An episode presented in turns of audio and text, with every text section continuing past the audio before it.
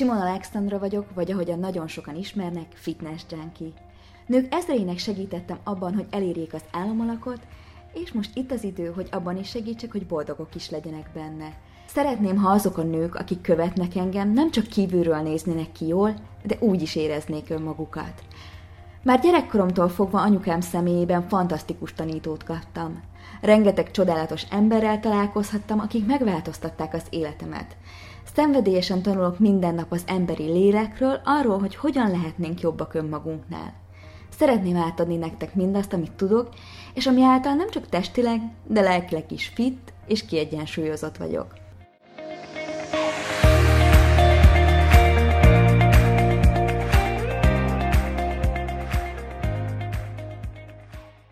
Öt évvel ezelőtt ott ültem, pénztelenül, kapcsolat nélkül, és igazából teljesen kilátástalan élettel. Öt évvel később pedig itt vagyok, és elértem a legnagyobb álmaimat. Van egy technika, ami segített ebben, és amit a mai napig alkalmazok. Ha te is szeretnél változtatni az életeden, akkor mindenképpen hallgass tovább.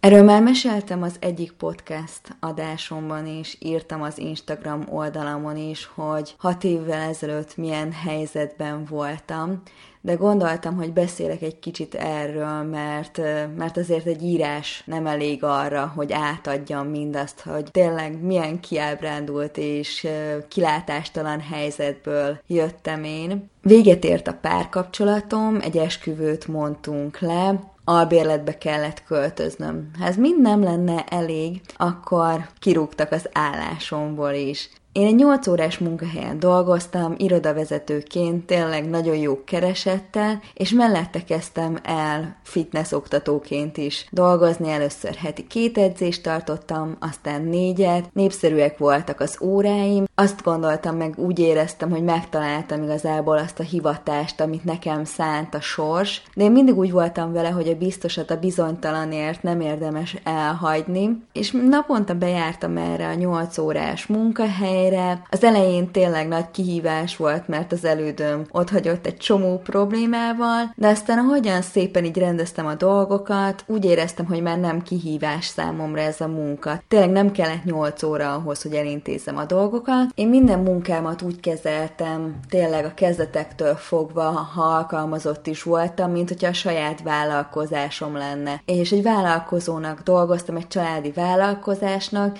mindig azon voltam, hogy neki akik tényleg a legjobb legyen. Amikor rájöttem, hogy nekem már nem kihívás ez a munka, és tényleg az időm kb. felét mondjuk internetezéssel töltöm, vagy azzal, hogy a kis edzői karrieremet építgessem, akkor leültem a főnökömmel, és mondtam neki, hogy én tényleg csak pazarlom a pénzét, mert abban a négy órában én nem dolgozok, szóval én nagyon szívesen elvállalom azt, hogy kevesebb pénzért tényleg csak négy órában dolgozok neki, vagy a maradék időben otthonról, és elérhető vagyok, amikor csak kell neki. Tényleg a legjobb szándék vezérelt, és az, hogy neki pénzt spóroljak, és őszinte legyek vele, mert én azt gondolom, hogy nekem ellenkező esetben ez esett volna jól. Hát ő nem így döntött, ő mondta, hogy továbbra is szeretne 8 órában, hogyha ott lennék benne az irodában, és őszintén utáltam már bemenni. Minden egyes nap gyomorgörcsön volt, tényleg, amikor reggel felkelsz, és hány ingered van, mert dolgoznod kell menni, mert tudod, hogy csak pazarlod az idődet, és sokkal jobbra is használhatnád, de soha nem léptem volna szerintem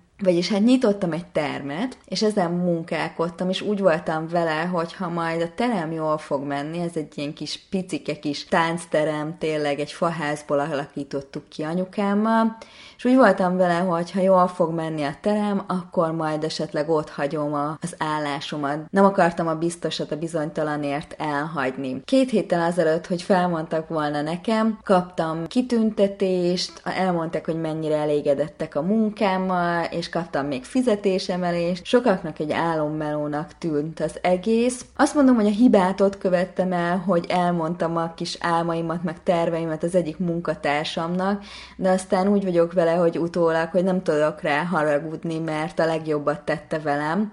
Ugyanis elmondta valószínűleg a főnökömnek, mert két héttel a fizetésemelés és a kinevezés után behívott a főnököm az irodába, és azt mondta, hogy szeretne felmondani, mert neki hosszú távra van szükség egy emberre, és úgy látja, hogy én máshol építem a karrieremet. Nagyon-nagyon kedves volt, mert tényleg hatalmas végkielégítést kaptam. Ez nagyon szuper lett volna egy új élet kezdéséhez, és tényleg egy ilyen anyagi biztonságot adott volna nekem ahhoz, hogy az edzői pályámat tudjam egyengetni, de hát jött ez a szakítás, költözés, a teremmel kapcsolatban volt egy csomó extra kiadás, úgyhogy amikor elköltöztem albérletbe, akkor kb. ott voltam egy forint nélkül, és már nyár volt, a terem nem ment, tehát kezdő terem, nyáron nem tartanak az emberek se táncórákat, se edzéseken, és az én vendégeim száma is kezdett megcsappanni, ami teljesen normális, most már elfogadtam, hogy nyáron ez így van.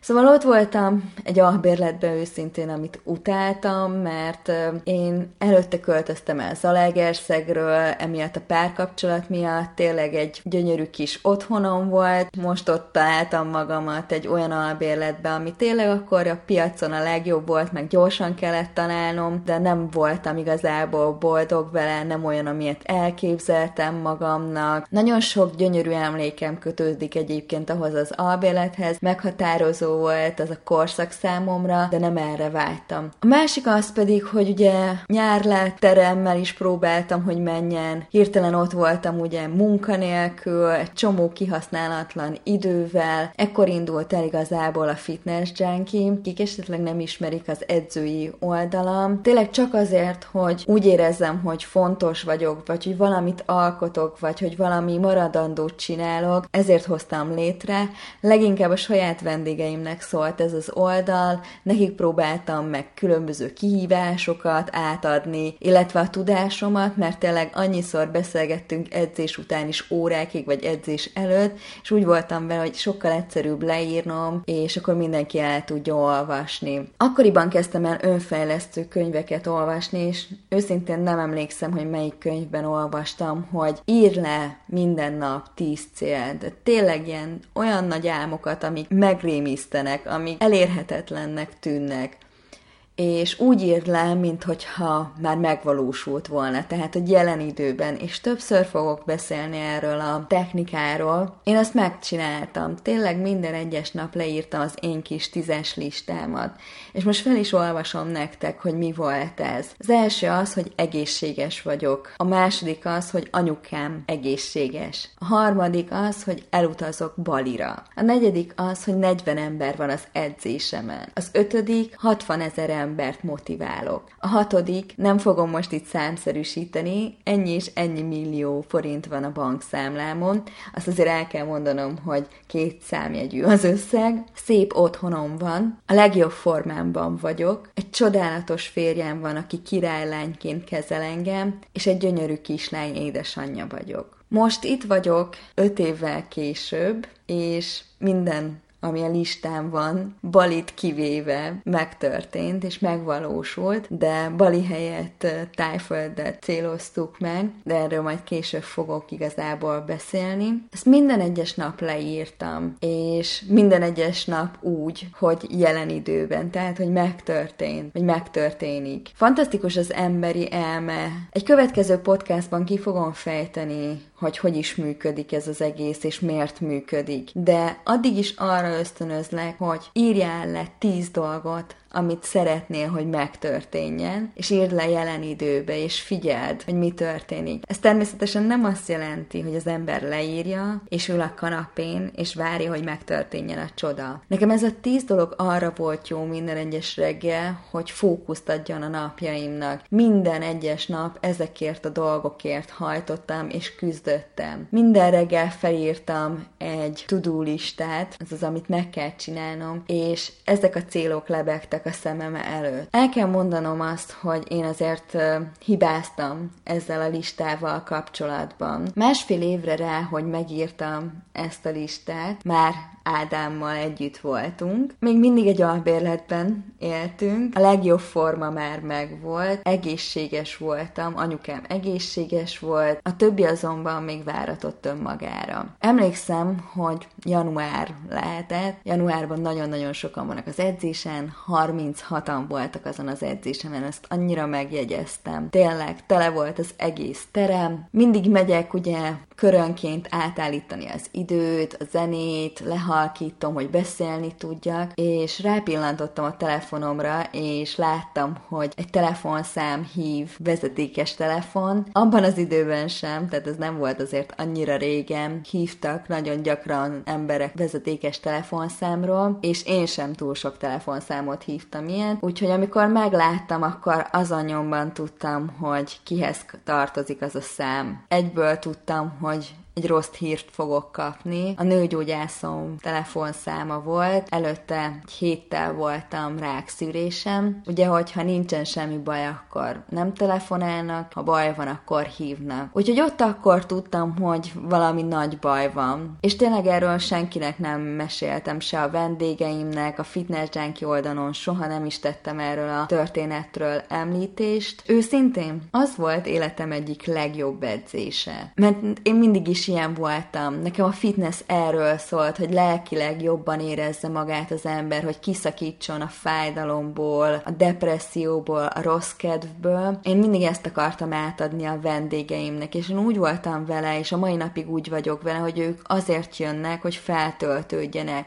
Tehát nekem lehet bármennyire rossz napom, ők abból nem érezhetnek semmit se. A legjobb edzésemet akkor tartottam, miután meghalt a nagymamám, miután lemondtuk az esküvőt, és miután megtudtam, hogy valami gond van velem, tényleg egész edzés alatt pörögtem, mosolyogtam, a legtöbb energiámat beleadtam, mert úgy voltam vele, hogy tudom, hogy innentől kezdve meg fog változni az életem, és egy teljesen más ember leszek lehet, és szerettem volna valami pozitív nyomot hagyni magamból az emberekben, és úgy voltam, hogy még ez az utolsó pár perc, amit önfeledten élvezhetek, mert utána egy olyan problémával fogok szembesülni, amivel meg kell küzdenem, és meg kell birkóznom. És az edzés után sem rohantam fel egyből, hogy visszahívjam a telefonszámot, ugyanúgy beszélgettem az emberekkel, ugyanúgy kb. egy fél órát nevetgéltem velük. Emlékszem, hogy mentem fel az irodába, hogy telefonáljak, és amikor mentem fel a lépcsőn, akkor így éreztem, hogy oké, okay, most valami nagyon rossz fog következni, de bármi is legyen az, én meg fogok vele küzdeni, és nem fogom magamat hagyni, és nem adom meg magam, és most erősnek kell lenni, most ezt végig kell csinálni, és tudom, hogy sokkal-sokkal erősebben jövök ki az egészből, minden rendben lesz velem. Felhívtam a telefonszámot, mondták, hogy sajnos megjött a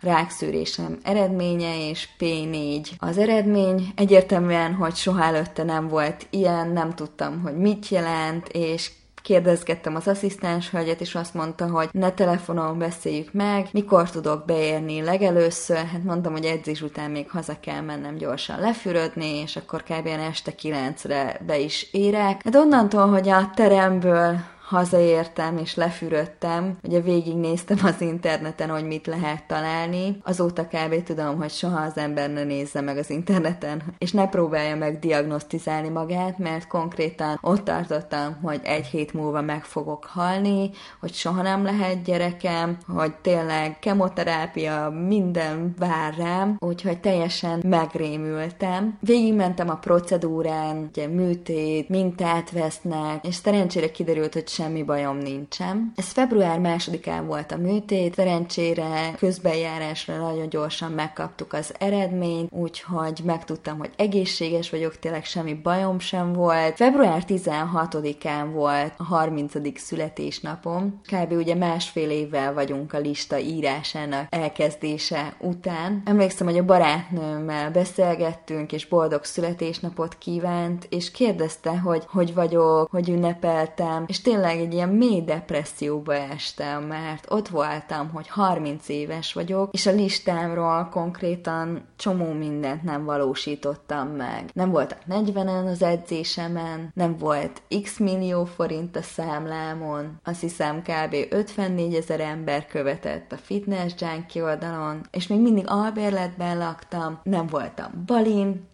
nem vagyok még férnél, és nem vagyok egy kislány anyukája. Barátnőm mondta, hogy nézd meg a listádat, mi van az elején. Ugye az egészség, hát, hogy egészséges vagyok, és hogy anyukám egészséges. És mondta, hogy te mondod mindig azt, hogyha egészség van, akkor minden megvan, és akkor bármire képes vagy. És amikor elmentél a műtétre, akkor csak azt kérted, és azért imádkoztál minden egyes nap, hogy egészséges legyél. Megkaptad a legnagyobb adományt. Ő mondta azt, hogy másfél éve írtad ezt a listát. Azt gondoltad tényleg, hogy másfél év abból az állapotból elég lesz arra, hogy elért mindazt, amit itt te felírtál. Miért nem azt nézed, hogy másfél évvel ezelőtt 300 ember követett a fitness fitness junkin most már 54 ezer ember követ. Miért nem azt nézed, hogy másfél évvel ezelőtt, amikor megírtad ezt a listát, akkor 10 ember volt az edzéseden, most 36 van. Miért nem azt mondod, hogy a legjobb formádat akartad elérni, és bár akkor, amikor megírtad a listát, nagyon jó formában voltál, de nem azért, mert boldog voltál, nem azért, mert jól táplálkoztál, nem azért, mert jókat edzettél, hanem azért, mert végigmentél egy lelki válságon, ami után nem tudtál enni, és túledzetted magad, és sanyargattad magad. És miért nem azt nézed, hogy másfél évvel ezelőtt azon gondolkoztál, hogy vajon be tudod-e fizetni a számlákat, és most pedig közel vagy ahhoz a millióhoz a számládon, amit kitűztél magadnak. És tényleg rádöbbentett arra, hogy ez a lista egyrészt nem másfél évről kell, hogy szóljon. Ezek az álmok annyira nagyok voltak, hogy ezeknek kell idő, és ez nem másfél év, hanem legalább 5-10 év. Ez a lista nem azért van, hogy számon kért önmagad, hanem azért, hogy húzzon az álmait felé. Azóta is írom ezt a listát, onnantól számítva azért nagyon-nagyon gyorsan elértem ezeket a célokat. A következő héten 40 ember volt már az edzésemen, ezt követően, bár nem Balira, de Tájföldre elment, mentünk, ahol megkérte Ádám ugye a kezemet, rá pár hónapra kiderült, hogy várandós vagyok egy gyönyörű kislányjal, az x millió forint addigra már ott volt a számlánkon, és hát Balira még mindig nem jutottam el, nekünk ugye a nászutunk odaszólt volna, és le is foglaltuk, de hát közbe jött Lara, ami a legjobb dolog a világon, hogy jött, úgyhogy nem mentünk el, úgyhogy a tízes listámról már csak Bali van, de azóta persze a tízes lista folytatódik tovább, és minden egyes nap továbbra is írom, és titeket is arra tudlak ösztönözni, hogy bármilyen kis füzetbe, papírra írjátok fel, tanuljunk az én hibámból. Én most már tíz éves célokat írok, és azt írom le, hogy tíz év múlva hogy szeretném önmagamat látni, milyen életet szeretnék élni, és ezt jelen időben írom le, és azóta is ez hajt. És tényleg azt gondolom, hogy ez egy nagyon-nagyon egyszerű technika, egy nagyon-nagyon egyszerű dolog, de hiszem azt, hogy abban, hogy elértem a céljaimat, ez nagyban segített. Remélem, hogy érdekesnek és hasznosnak találtátok ezt a podcast adást. Erről a listáról lesz még szó a későbbiekben is, amikor a napi rutinomat fogom megosztani veletek, és akkor mélyebben belemegyek arra, hogy miért gondolom, hogy ez működik, illetve miért van az, hogy nagyon-nagyon sok sikeres ember szintén használja ezt a listát, és remélem, hogy a ti életetek is jobbá fog alakulni ezáltal. Legyetek kitartóak, találjatok ki olyan álmokat, amik tényleg szinte még te is azt mondod rá, hogy ugyan már, ez elérhetetlen, legyenek ezek az álmok nagyok, és minden egyes nap legyen a szemetek előtt, mint egy cél, és dolgozatok is érte.